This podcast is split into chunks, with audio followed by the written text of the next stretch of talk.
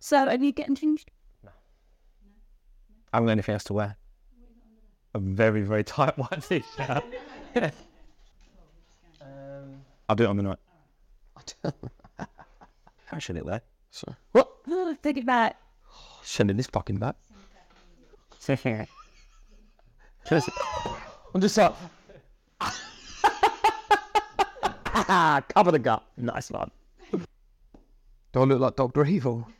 I need to come up with some more fucking intros to this. Hey.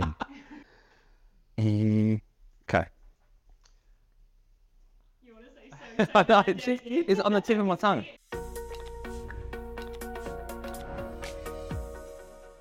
Welcome back to another episode of. Smash that. After the Mic Drops about everything to do with the Powered by People podcast. Um, need to address the elephant in the room. Yes, this episode probably was recorded very quickly after the last episode, so I'm on exactly the same. I changed my blazer. You're just lazy.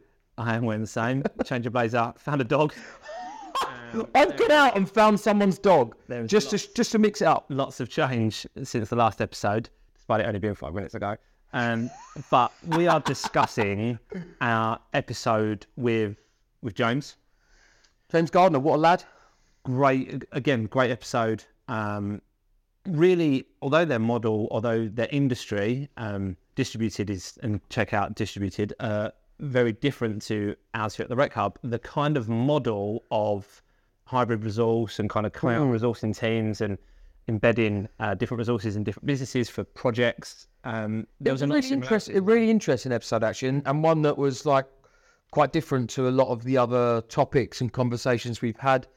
Um, you know, they're much they're much more akin and aligned to what we do and and how we uh, perceive the marketplace.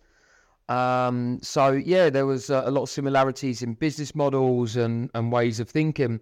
I think what was really interesting is the way that he talked uh, quite passionately about. So there was a couple of things. Firstly, uh, you know, marketing automation, but using that same concept for attracting talent. Yeah, I think we've lost the attention of, of the dog, so we're gonna fuck, we're gonna fuck him off.